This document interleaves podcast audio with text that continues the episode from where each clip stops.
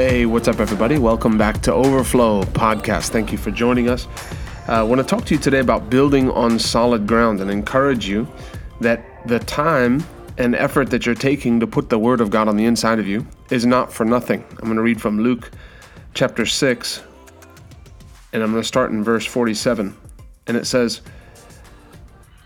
why do you call uh, comes to me and hears my sayings and does them i will show you to whom he is like you know that's what christianity is. It's us coming to god coming to jesus hearing what he has to say and doing them. He even says in here in verse 46 he says why do you call me lord and don't do the things which i say? The evidence of being a bible uh, believing christian is in your actions. When someone says i believe but then their actions don't follow that they don't believe. If someone says they believe that that there's going to be a reward in heaven for winning souls, and that there'll be the uh, and then they're not a soul winner. they don't actually believe. If they, they they they believe in the importance of telling people about Jesus, and then they don't, they don't they don't actually believe. And so your your ability to see someone's belief is in their actions. People when when it comes to healing, I hear this and people come and say, you know, I believe that the Bible says I'm the healed, but you know, if you, if you believed it, there'd be no but, right? If you believed it, now if you have a question, hey, I'm believing this, I'm doing this, what do I need to adjust? You know, that's one thing. But people whose actions never line up, oh, yeah, I'm a Christian. Well, and then I've, I've had people that I've known that, oh, I'm a Christian, I love the Lord, and then they, they go get drunk on the weekend. And the Bible says no drunkard will make it into heaven. So, so there's people who say one thing and then do another. But the but we the ones who choose, I'm going to take the word of God in. I'm going to hear what God has to say, and I'm going to do it. Those are the real believers. Whoever comes to me and hears my sayings and does them, I will show you to whom he is like. He is like a man which built a house and dig deep and laid the foundation on a rock.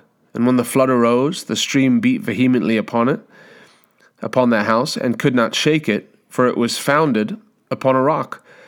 The, the Bible doesn't say if the flood arises. The Bible says when the flood arises. The other this similar passage in another uh, book in Matthew talks about when the storm comes, and it says when the winds blew, not if the winds blew. Winds of adversity will come, streams will come, things will come against your life, and it's about being prepared. You know, for me, when I was a teenager, young adult, I started to I was reading in Proverbs. My mom uh, recommended that I read a Proverbs a day, so from young I was reading a Proverbs every day. And in Proverbs 4, uh, it stood out to me, but verse 20 through 22, it said, My son, attend to my word, incline your ear to my sayings. Don't let them depart from your eyes. Keep them in the midst of your heart. They will be life to those that find them and health to all their flesh. And I began to realize that the word of God carried healing properties. And then it dawned on me, man, this is this physical attacks are something that come against every person. You can be healthy, you can be in great shape, you can eat really healthy, and physical attacks come. I remember meeting someone when I was in door to door sales. They they weren't believers. She actually, um, yeah, they weren't believers, but they, uh, uh, her husband um, had passed away, but he had been in his fifties and he was making his way into his sixties. He ran marathons. He ate healthy. He he he ate a very strict diet. She was telling me how conscientious he was about the way he ate and what he put in his body. He was a he was the picture of health for someone in their 50s. And then all of a sudden he got brain cancer and within a few months passed away. And so you can have someone who who who now you know, I don't say that to get get you nervous because as a child of God, there's a hedge of protection around about you. There's certain things that you can do to give access to demon to the demonic. Cancer is always a, cancer is a demon. And so there's things that you do to give access and and so there's things that you can do to make it that the the devil has no access. And so uh, uh, but people these physical attacks come. And so i remember when it dawned on me man i'm young and i'm healthy now but i don't want to wait till i'm 70 to start like pressing into the word. I need to carry something now for my own life. And then also for those around me i'm called to minister the gospel. I need to carry revelation. And so i started pressing into the word to, to receive revelation on the power of god and concerning healing and so I started taking the word and really building a foundation, laying a foundation for my life. And the Bible says that when the winds of adversity arise, when the winds blew, that the house couldn't be shaken. What you're doing now by taking the word of God and putting it in your heart on a daily basis is you're, is you're letting your roots go down deep. And I want to encourage you that it's not for nothing. I want to encourage you that all the time that you're taking in the word, that you're taking even to listen to this podcast, that you're listening to the word of God, and then you're going to church and you're you're hiding the word in your heart. It's not for nothing. You're building your life as on a firm foundation. You know, the number one ingredient that people need to quit sin it is a love for the word of God. It is a is a is hiding the word of God in your heart. The Bible says, "How will a young man keep his way pure? By giving heed according to your word." It says, "Your word have I hidden in my heart that I may not sin against you."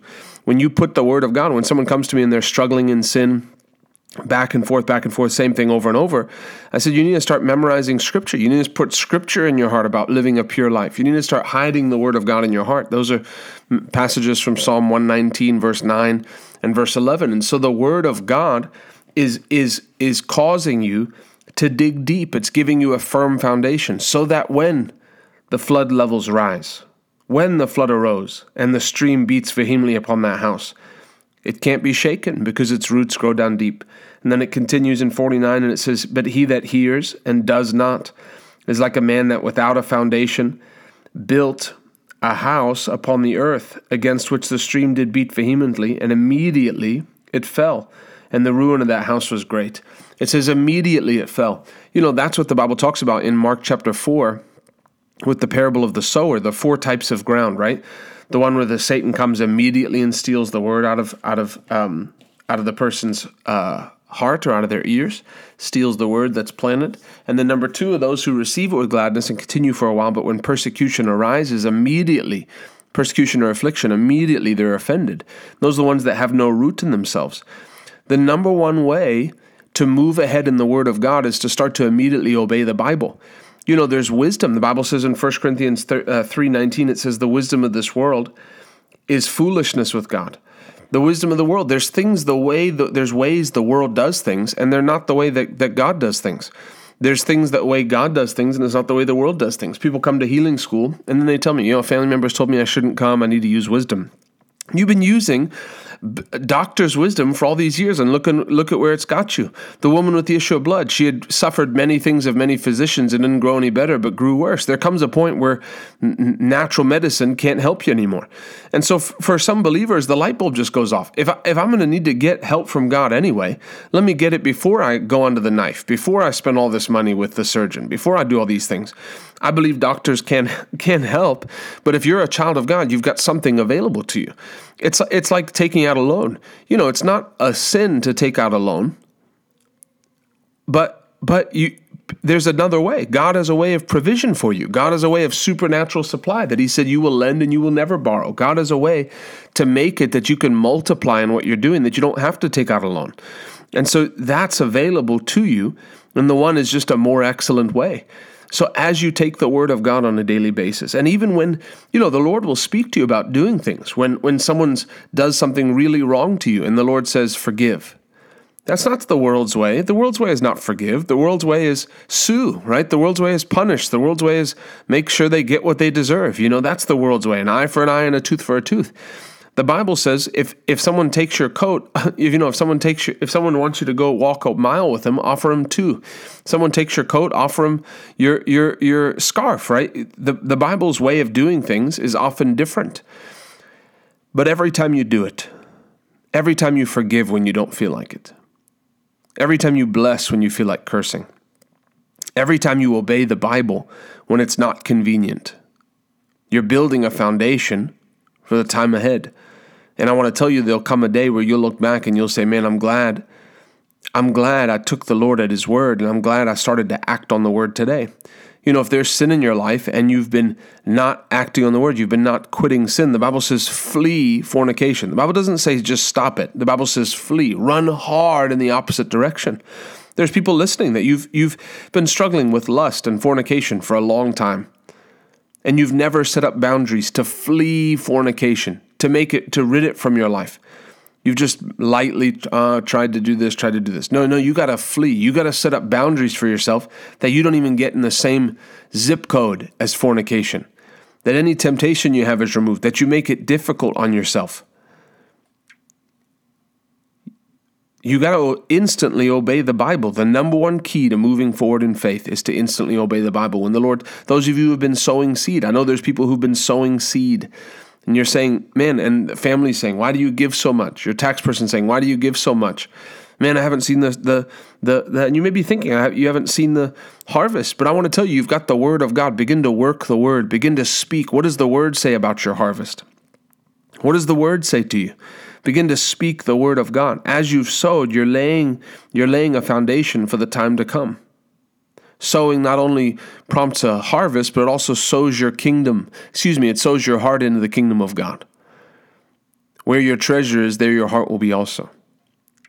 So I want to be an encouragement with you for you today. Everyone who's been putting the word in your heart, you're like someone who's got deep roots, and when the storm arises, you're not going to be shaken. You know what the Lord showed me? It was when an attack comes, you know, you have to make a decision that before an attack comes, you're going to fight.